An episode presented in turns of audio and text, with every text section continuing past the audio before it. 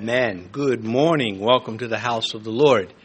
Those of you online, good morning to you. We are in the book of Acts, chapter 28. And if you have your Bibles, please turn there. We will stand and read verses 3 through 5, and we will try to consider verses 1 through 10. So let's stand for the reading of God's Word, Acts chapter 28, verses 3 through 5. And for those of you maybe unfamiliar with this, Paul and those with him, some 278 people, have just survived a shipwreck. They beached the ship, it broke apart, they made it to shore, and we pick it up in verse 3. But when Paul had gathered a bundle of sticks and laid them on the fire, a viper came out because of the heat and fastened on his hand. So when the natives saw the creature hanging from his hand, they said to one another, No doubt this man is a murderer, whom, though he has escaped the sea, yet justice does not allow to live. But he shook off the creature into the fire and suffered no harm. Please be seated. Antivenom in ministry. That's what we're considering this morning. Were it not for him, his serving Jesus Christ, he wouldn't be there on that day getting that serpent attached to his hand.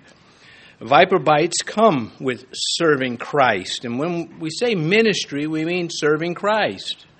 Uh, ideally, it begins in the house of the Lord and, of course, finds its way into the community, the population of the world, wherever we are. But viper bites, they come with serving Christ. And yet we have an anti venom. This shows up early on in Scripture, prophetically, speaking of the coming of Christ.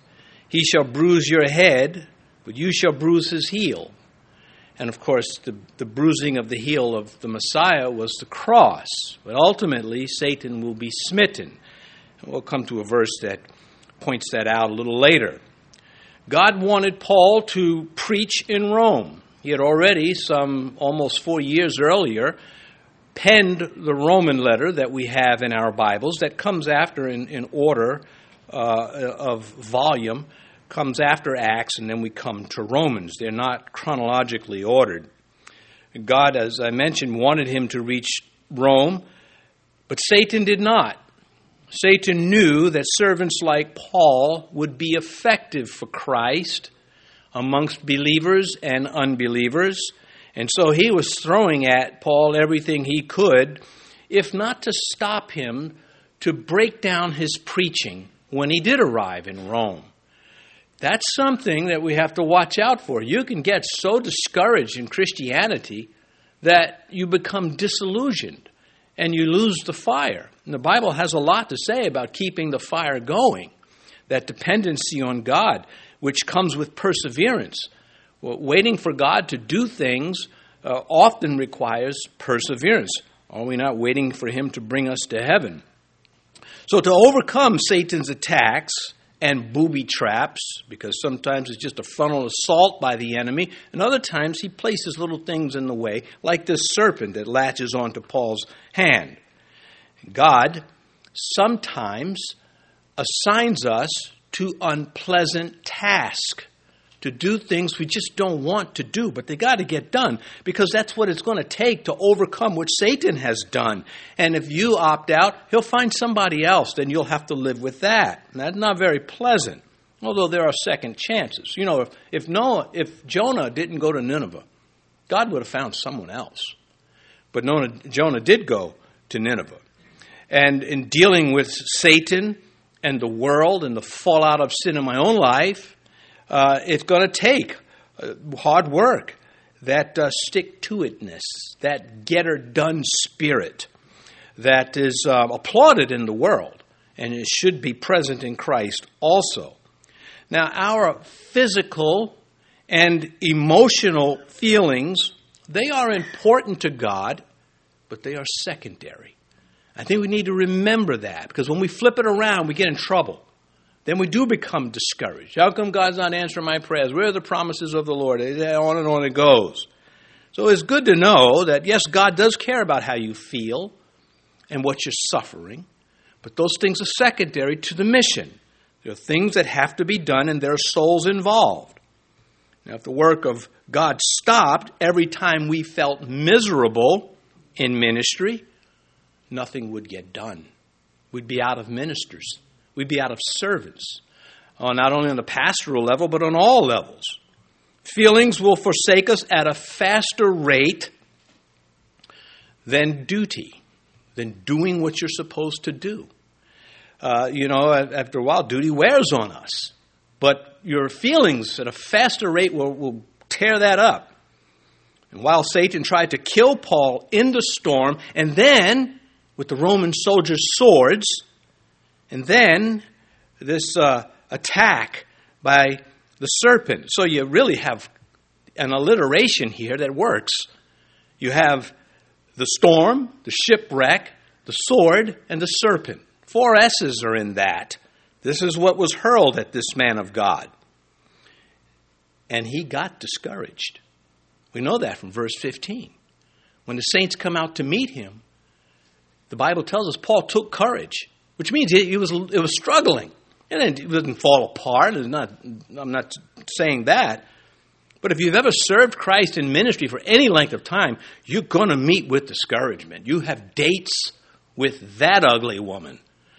Or if you're a woman, that ugly man. so that ugly creature of discouragement sort of waiting there. I'm personifying it because it's like that sometimes. It's like a, a person is waiting for you. I'll meet you out in the parking lot. That would be discouragement. And we're supposed to come out on top of that encounter. God expects us to be prepared. Because when we're not prepared, He still is. I'm going to come to that because I think it's a little exciting and get to that in a moment. In a moment.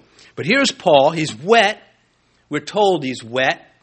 We're told that they were cold. I mentioned his discouragement. Serve the Lord long enough, learn that even in the midst of victories, there is discouragement. He had he is going to do two well, two categories, but many miracles on this Isle of Malta, this island. For three months, they're going to be here. He's going to do some outstanding miracles, and yet he still gets discouraged, even with victories. Discouragement will find you. But you should be ready. We are ready. We are built for this. God sustained him, calling upon him to keep pace and not in a natural way.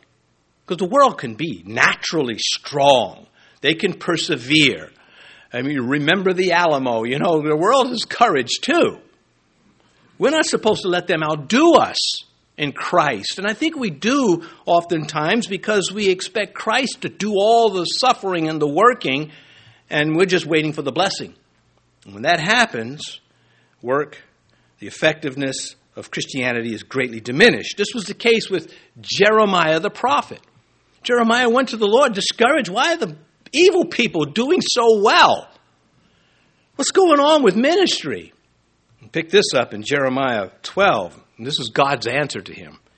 If you have run with the footmen and they have wearied you, then how can you contend with horses?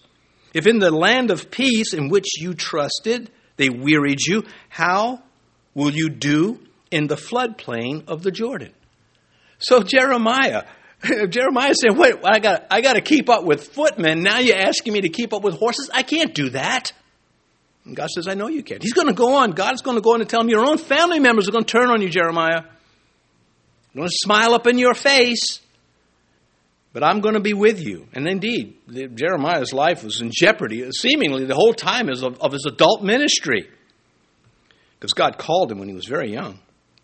Actually, the Bible says that he was appointed to ministry before he was born, conception. So here you have Paul running with the footmen, then called upon to keep pace with the horses to enjoy his pleasant time in the time of peace and not let his faith die when that peace goes away and the Jordan floods. This uh, is something that we face as servants. There often is something to bite you when you serve.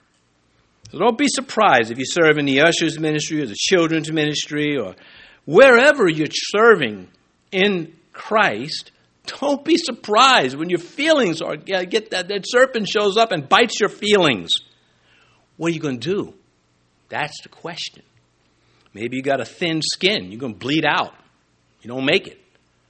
Or maybe you're going to hang tough. Verse 3, you're not turn, turning there yet, you can look at it with me. A viper came out and fastened on his hand. If that were me, the people would have gone deaf from my screaming. Some are only bitten by life and not in service. And that's, that's unfortunate. Serving is where the action is. That's where uh, God wants us to be. And we not, must not, again, be shocked as believers when we face storms and shipwrecks and swords and snakes. We not, must not even be spooked by these things. What I mean by that is, is this thing is when something goes bad, it's sort of traumatic for us, so that next time, at just the rattling of the sabers, we begin to quake because we're spooked. And that's, that is something we have to fight against. I'm, I'm not going down that easily. That's Jeremiah's words, which I try to live up to, but I don't think I've done a good job. Shall a man such as I flee? That's the kind of courage I want for Christ. So, Paul, he already wrote to the Romans I am persuaded that neither death nor life, nor angels, nor principalities, nor powers, nor things present, nor things to come. That about covers everything. He's not finished, though. Nor height, nor depth, nor any other created thing shall be able to separate us from the love of God which is in Christ Jesus our Lord. Well, typical of a preacher to say these high things, these, you know, it's not rhetoric, it's just these insights the Spirit gives you, and then in time you got to live up to them. And Paul is going to live up to just what he preached in Romans as he goes through this on his trek to Rome. Because circumstances challenge God's promises. And God knows that. God prepares us for where He places us. However, if you should find yourself where you don't belong because of you, no one else to blame, you goofed, God is still prepared. He's still faithful. Paul said to Timothy, if we are faithful he remains faithful, he cannot deny himself. He is who he is, and he is trustworthy, and he is omnipotent, and he is not going to stop being that way because I messed up. But perhaps of even, well, as strong an illustration is in Samson. Samson was a hero of the faith. He shows up in Heroes of the Faith in Hebrews 11. But God called Samson to be devoted to him again before conception. Showed up to his parents and said, That boy is going to be a Nazarite from his birth. And Samson, of course, you know, he, he made a lot of mistakes, a lot of lessons to be learned from Samson. But as a Nazarite, he wasn't supposed to have anything from the vine no grapes, no jelly, no jelly donuts, no wine. You would think that therefore he would stay clear of vineyards. But that's not what we find him.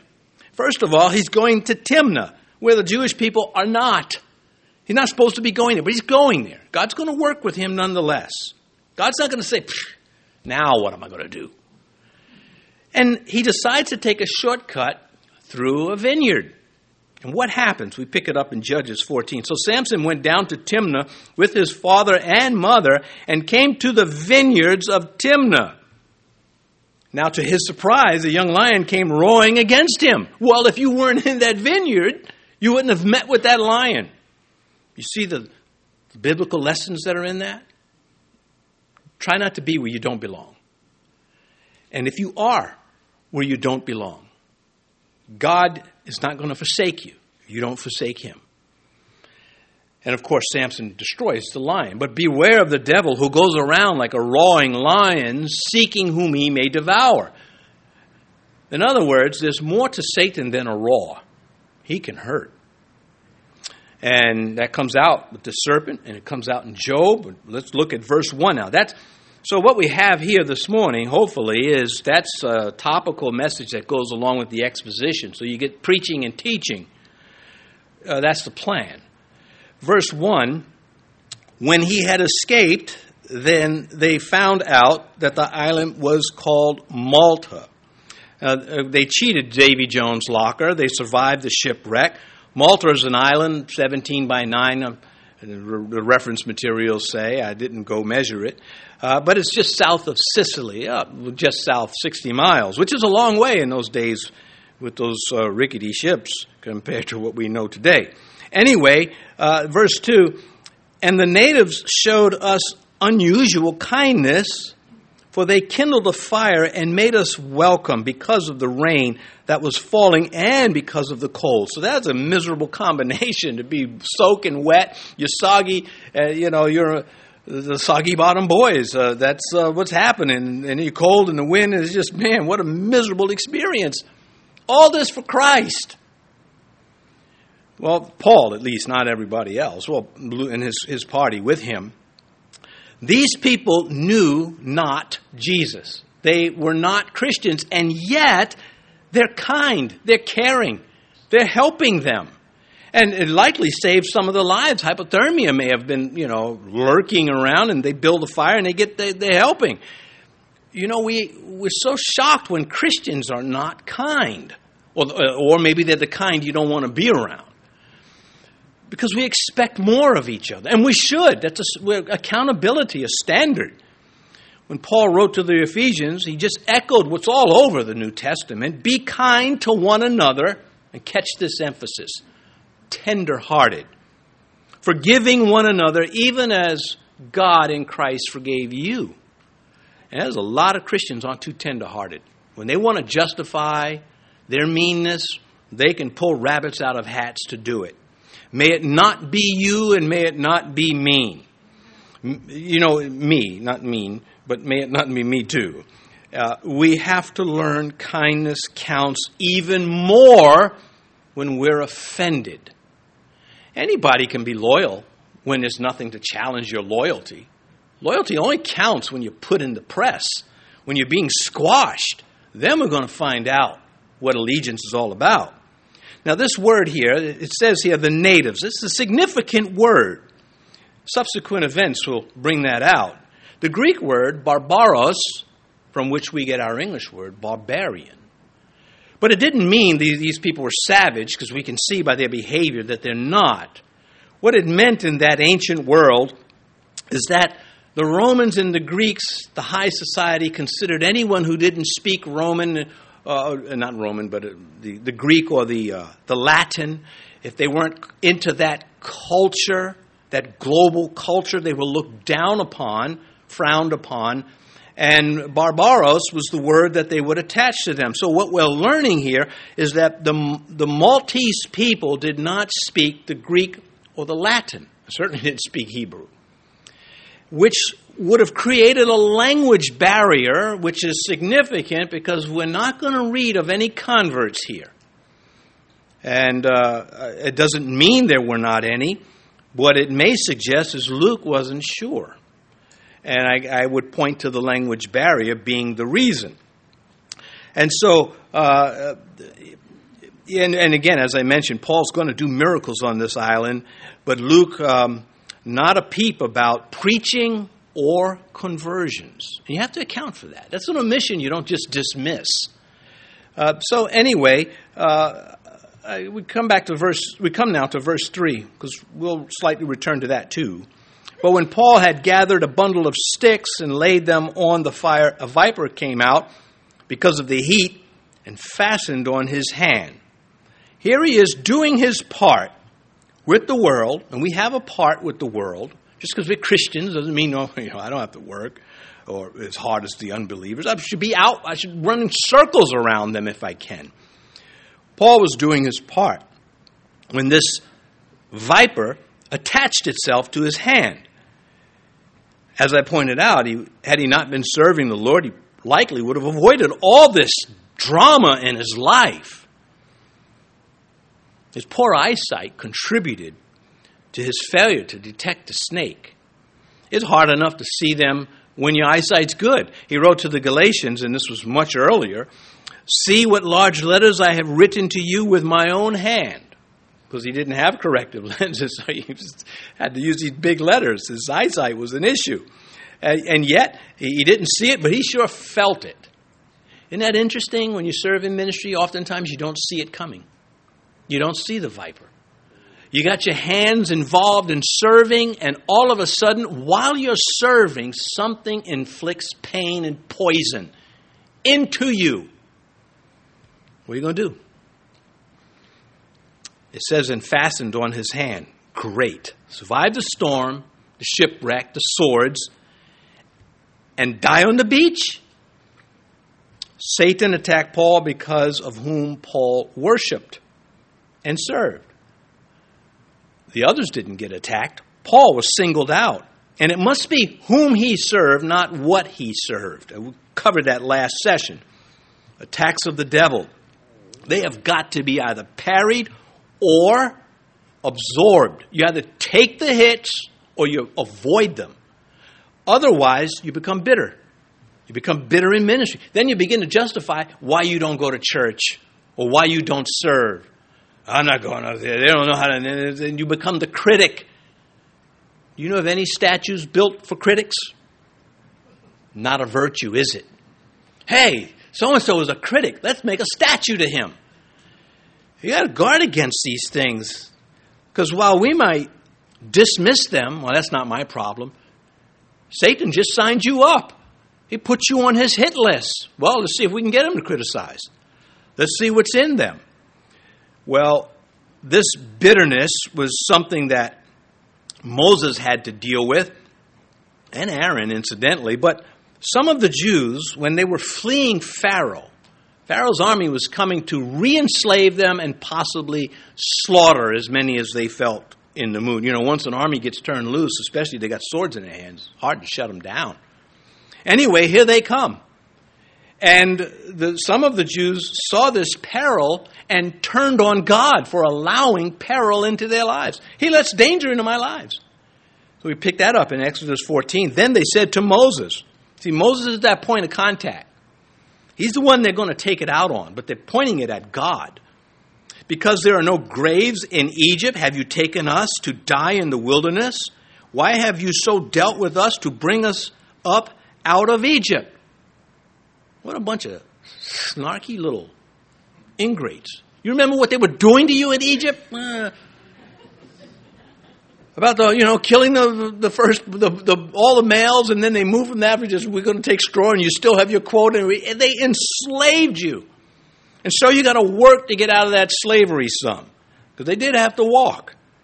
And now they're complaining instead of calling on the lord. Great lessons in this stuff for us. So there's two ways to look at this snake bite. In life people get metaphorically bitten by snakes vipers. That's secondary. The primary is in ministry. That's where the action is.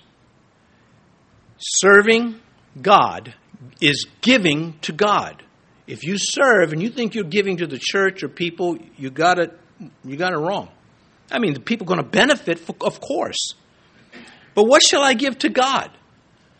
Well, Paul wrote to the Romans present your body as a living sacrifice, holy and acceptable to God. Giving to God benefits me and others, but not God, because by definition, He cannot lack. He doesn't have any needs. What are you going to buy God for Father's Day? Let's get him a necktie. That's not a little gift if it's a nice tie. But anyway, but not for God. It is not what I give to God, it is what God has already given to me. When you, when you make your offerings or you sign up to serve, ideally you're saying, I am giving back to God. He's blessed me. He's made a place for me at His table in eternity. I will share the rest of eternity with Him because of Him. And so, for that reason, in serving, it is not what I give to God, it is what God has given me. This is the antidote for the venom. This is the, the anti venom in ministry. Having this understanding that I don't serve to help God, my serving is my gratitude. It is an outward expression of my gratitude for what he has done for me, my soul. You who serve and you get weary, that comes with it. If you don't get weary, something's wrong with you. Well, it ain't going to happen. You're going to, at some point, you're going to get weary in the work. Moody's favorite saying is, you know, they get weary in the work, not of the work. I'm sure he amended that. It just didn't make it on paper. There were times he got weary in the work and of the work and of how God does business because our flesh can't take it. And that's the war with the spirit and the flesh. This was the attitude of the first heroic Christians, and God wrote it down for us so we can see it ourselves and be challenged. And now, verse 4 So when the natives saw that the creature, the creature hanging from his hand, and Paul screaming like a girl. All right. I would have been screaming like a guy, uh, which is the same thing. Anyhow, when the natives saw the creature hanging from his hand, verse 4, they said to one another, No doubt this man is a murderer, whom, though he has escaped the sea, yet justice does not allow to live. That's their opinion. Here's Paul. I mean, again, if it was me, it would have been an opera. You'd think you were attending an opera. I would have been screaming so loud. No 9 11 to call, but unquestionably, it's, it's presented to us in such a way as the venom was injected. It wasn't a snip. The serpent not only sunk its, vip- fangs into him, but he latched on. Now, I mentioned to you that Satan is involved with this. Job chapter 2, verse 7. So Satan went out from the presence of Yahweh and struck Job with painful boils from the sole of his foot to the crown of his head. He's allowed as a God. That makes him the God of this age when Paul brings that up in 2 Corinthians. He's saying he's got power. Don't go thinking that he's just a raw. He can damn souls if they let him. But we're not supposed, God has not given us a spirit of fear, but of love. Be you kind to one another, tenderhearted, forgiving one another of a sound mind, which a lot of Christians opt out of. I have no time for a sound mind. I want to show everybody how filled with the Spirit I am. Uh, that's too common to stay on. God has not given us a spirit of fear, but of love and of power and of a sound mind to do something with. He doesn't give us that, so now I got it, I'm going to go home and eat, eat Cheez Its or something. You got to put it to work. Now, maybe you don't serve. Well, this is tricky because, number one, it is not my job to whip you up into serving. I don't think anybody should serve until the Lord nudges them. And He's the one that appoints servants. However, it is also my job not to make you feel comfortable in not serving. So there's something to, for everybody to do. Um, if you have, if you say, "Well, I don't know what I can do," well, get with me after service. There's a bunch of things. Just dusting. You know, this is a big building. You know how much dusting is, you know, it takes a lot. So, anyway, uh, then there's prayer. There's the prayer chain. Speaking of prayer, here is Paul and uh, attacked by Satan. Because if Satan could kill Paul, then he could discourage others. And if he couldn't kill him, then he could just maybe ruin his ministry. That's hell's strategy. But we don't read of them, the, the believers, praying for Paul. Why is that downplayed? That's the wisdom of God. Do you know if you are um, filled with the Spirit to the point that you're more interested in being filled with the Spirit than Christ? If, if that uh, over, uh, overshadows the Lord Jesus, it ain't the Holy Spirit. The Holy Spirit will testify of Christ. That's what he will do. And so God has to sometimes downplay certain instances because we'll overdo it. Prayer is not a demand. Prayer is finding out from God which way we're going, bringing something to Him, making out. He encourages us be anxious for nothing, but in all things, through prayer and supplication, with thanksgiving, let your request be made known to God. Because there's a lot of work that goes on in prayer internally. I am, I am matured. I am enhanced. I'm made stronger by talking to God. But it is not a demand. Okay, God, I've made my prayer. I'm waiting. Uh, so I think that the Holy Spirit downplays that here so that we don't look at prayer as a crystal ball, as or not a crystal ball, but as an open sesame kind of a, a thing. It is most certainly not. I don't doubt that they were praying for him. It's just the omission of its statement to me is a teaching in itself that we are to pray, but it is not prayer that gets things done, it is God who gets things done. And he uses prayer sometimes. But I can tell you, there are a lot of people in this church that have been here for a long time that I have so much respect for as Christians. And I didn't ask God to send a single one of them. He did it without me praying. And he did a really good job. So you see, the, these, uh, there's a lot more to Christianity than me asking. There are, there's, uh, there's God. That's what it comes down to. And to have a healthy understanding of what prayer is and what God does is to our benefit. And to get tripped up there, you, the next thing you know, you're naming and claiming it, which is right out of hell. Positive thinking injected into Christianity. We, we're not positive thinkers. We are to be faithful people, understanding that God has not given us a spirit of fear, but of love, of power, and of a sound mind. And what more do I need than that? Well, I'm given it in Scripture. Well, anyway, that's, um, that's important to me, and I hope it was good for you. It continues here in verse 4. They said to one another, No doubt this man is a murderer, who, though he has escaped the sea, yet justice does not allow to live. These are conclusions without fact, without logic. There's no evidence for this conclusion. We cannot judge a soul based on what happens to that soul. Job's friends did that.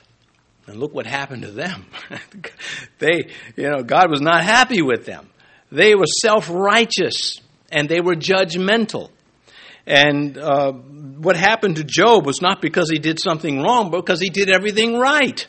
What is happening to Paul is not because he did something wrong, he's doing everything right. Now, they mention justice does not allow to live. Well, they had the Romans, and this teaching found its way to Malta also, they had personified justice as one of the daughters of Zeus. Just, Justitia was her name that they gave to her. The Romans came up with this one. And so they're saying this goddess is judging Paul because he's really bad. And he, he survived the sea. Well, we're not going to make sure he justice is served. And, and there's no, because there are really bad people that don't get justice in this lifetime. And the Bible talks about that.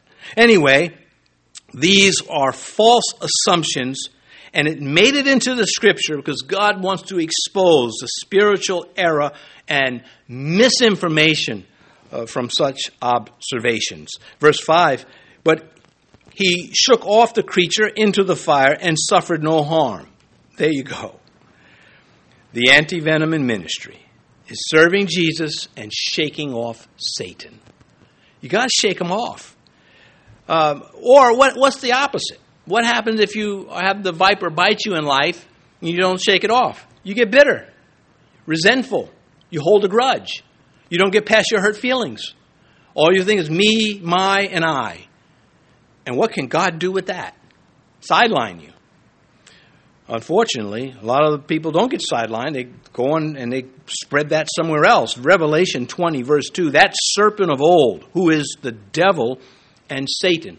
He's a lying slanderer, devil, and he's an enemy who prosecutes, who accuses us. Satan. That's what those two words mean.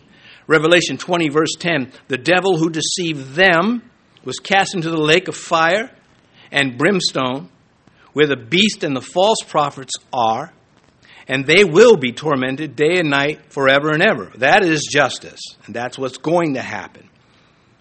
When we think about fire and brimstone, you probably think about Sodom and Gomorrah. I should say to you that the fire and brimstone that rained upon them it was not little drops of fire and brimstone.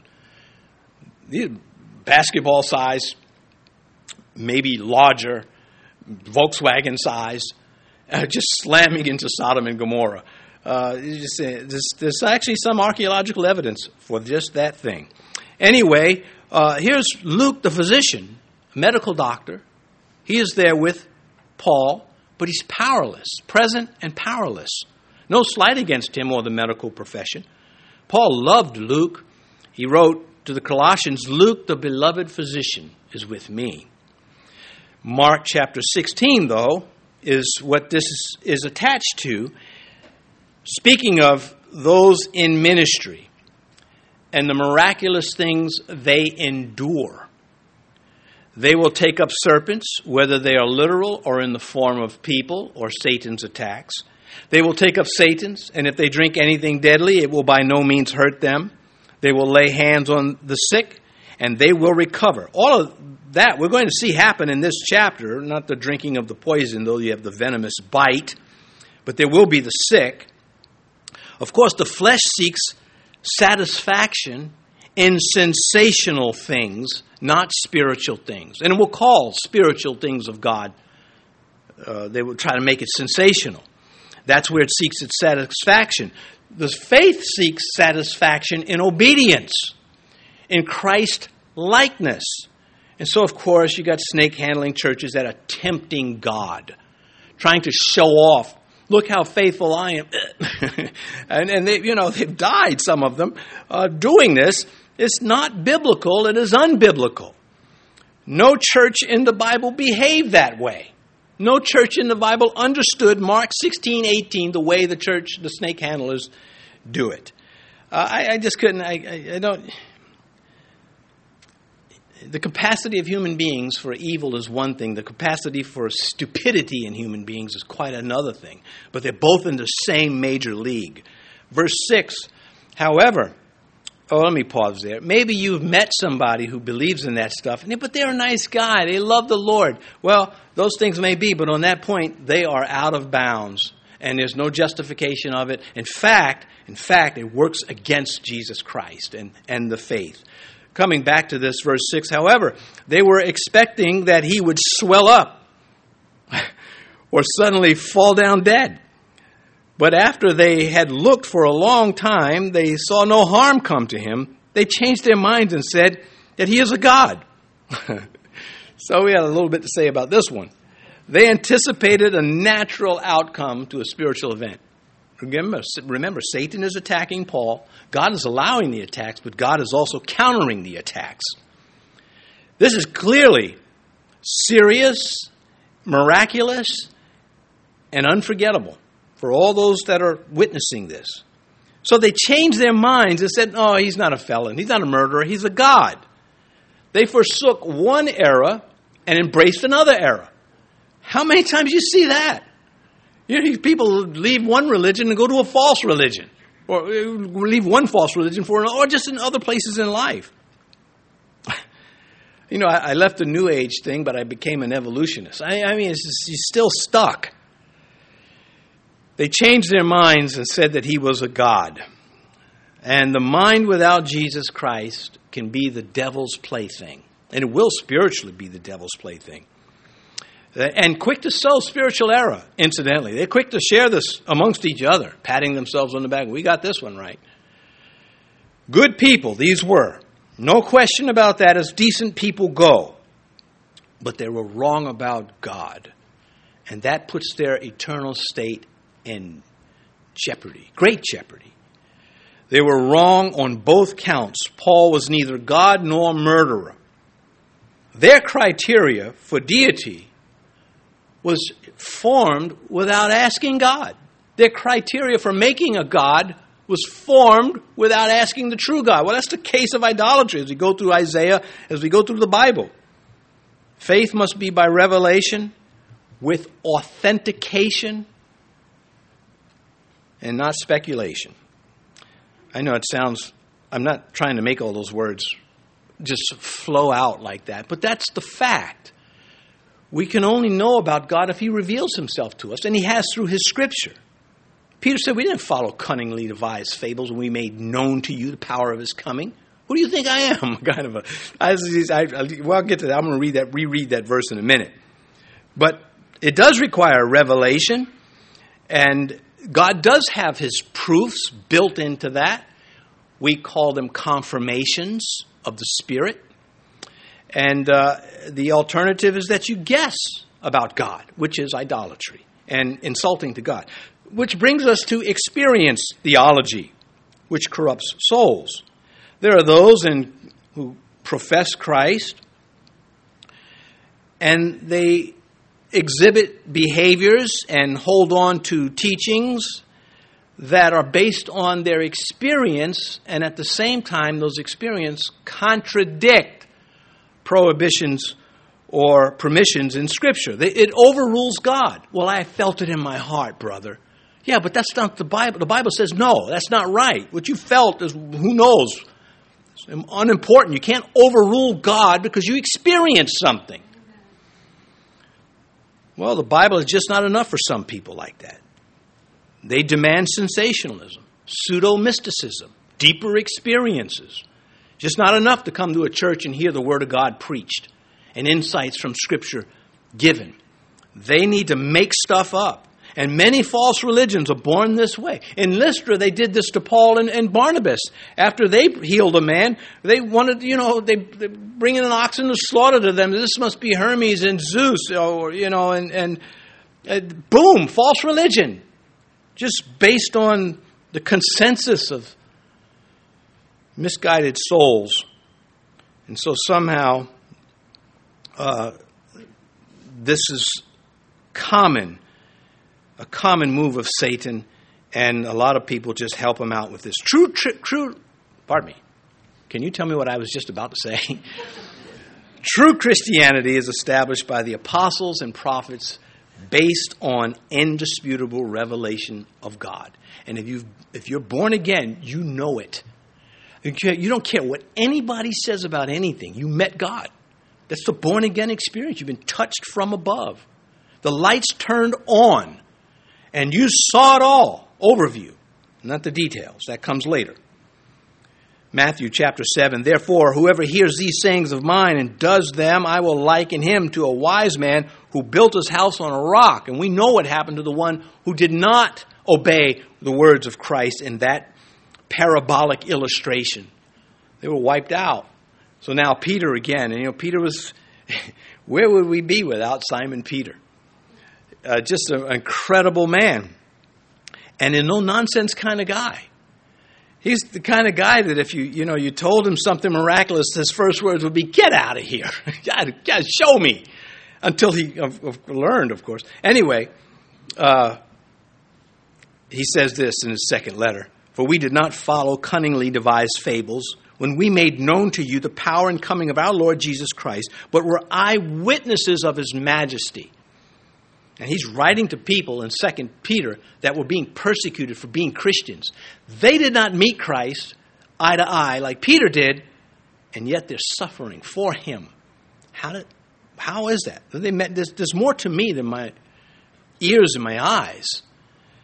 Then Ephesians, Paul gives us this theological statement having been built on the foundation of the apostles and prophets, Jesus Christ himself being the chief cornerstone. That puts the New Testament the, the Old Testament is under the authority of the New Testament. They're both God's Word. But that's why he says apostles first and then the prophets. Um, and of course, Judaism rejects this, but this is Christianity. Verse 7 now.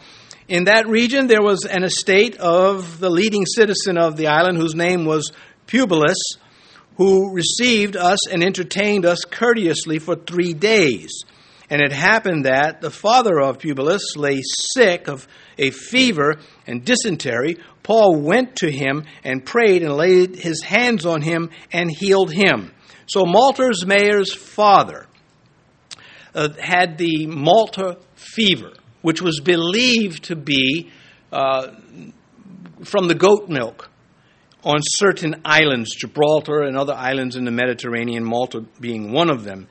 Uh, and the fever was said to last with the dysentery, and that's Luke writing. He's a doctor, and so he's giving doctor language, uh, not to us, but in the original writings, that's where it's coming from. Anyway, uh, it was said to last for four months, sometimes a few years, to get past uh, the effects of this uh, bacteria. So um, we notice that there's no mention of Paul preaching to anybody. There's no mention that when he heals, anyone is coming to Christ. Verse 28, 20, I mean, verse 9, sorry, uh, Luke, Acts chapter 28, verse 9. So when this was done, the rest of those on the island who had diseases also came and were healed. So they're experiencing miracles. It doesn't mean they weren't saved, it, it just means that probably my take on it is because of the language barrier, Luke could not be sure they understood. But experiencing miracles does not guarantee saving faith. If it did, then Judas Iscariot would never have become a betrayer of Christ. We picked this up, John chapter 12, verse 37. But although he had done so many signs before them, they did not believe in him. And so it's, it's not, it's gonna, I mean, sometimes it works, but the bottom line, we are saved by faith and uh, by grace through faith. Verse 10 They also honored us in many ways, and when we departed, they provided such things as were necessary. Well, their gratitude for the miracles was seen in their provisions. They're very grateful for this visit, and probably all of the, uh, the shipwrecked passengers and crew were also given provisions. It would not have been difficult, and you have uh, everybody in the neighborhood contributing. Uh, but again, here's where we had hoped to read, and many believed, and many came to the Lord. And Paul left, you know, Aristarchus there on Malta to build the church. So, did this add to Paul's discouragement in ministry? I think so. It's hard enough preaching to people who want to hear the word. And uh, to imagine doing miracles, sharing Christ, and not having this clear uh, outpouring of the Spirit on the people. And in back of that, the two weeks at sea, being tossed around, the drama with the soldiers, that had to be very real. You know, we, uh, most of us have not been in a situation where someone's pulled a gun on us and they're about to shoot us. Paul was in that situation. God did miracles to kind people through his servant. And after three months, with their decency, again, we read nothing else, neither convert or critic. And because there's no critics listed, that leads me to suppose there must have been a language thing. So we can leave a place, as Paul now is leaving, and I'm finishing up with this, and maybe the teens are saying, don't you never get there. We can leave a place better, you could leave it the same, or you could leave it worse. Which one are you? When you go somewhere and there are decent people, um, is something to think about because they left this place better than they found it. Paul with the healings. The anti venom in ministry is serving Jesus Christ and shaking off Satan. I think if we get nothing else out of this passage of Scripture for those who serve, it's shaking off Satan. If you don't shake off Satan with your feelings, then the venom is going to do its thing. Let's pray. Our Father, none of us want to assist the devil. We want to be faithful to you, as we would say, thick or thin, and may you help us with that.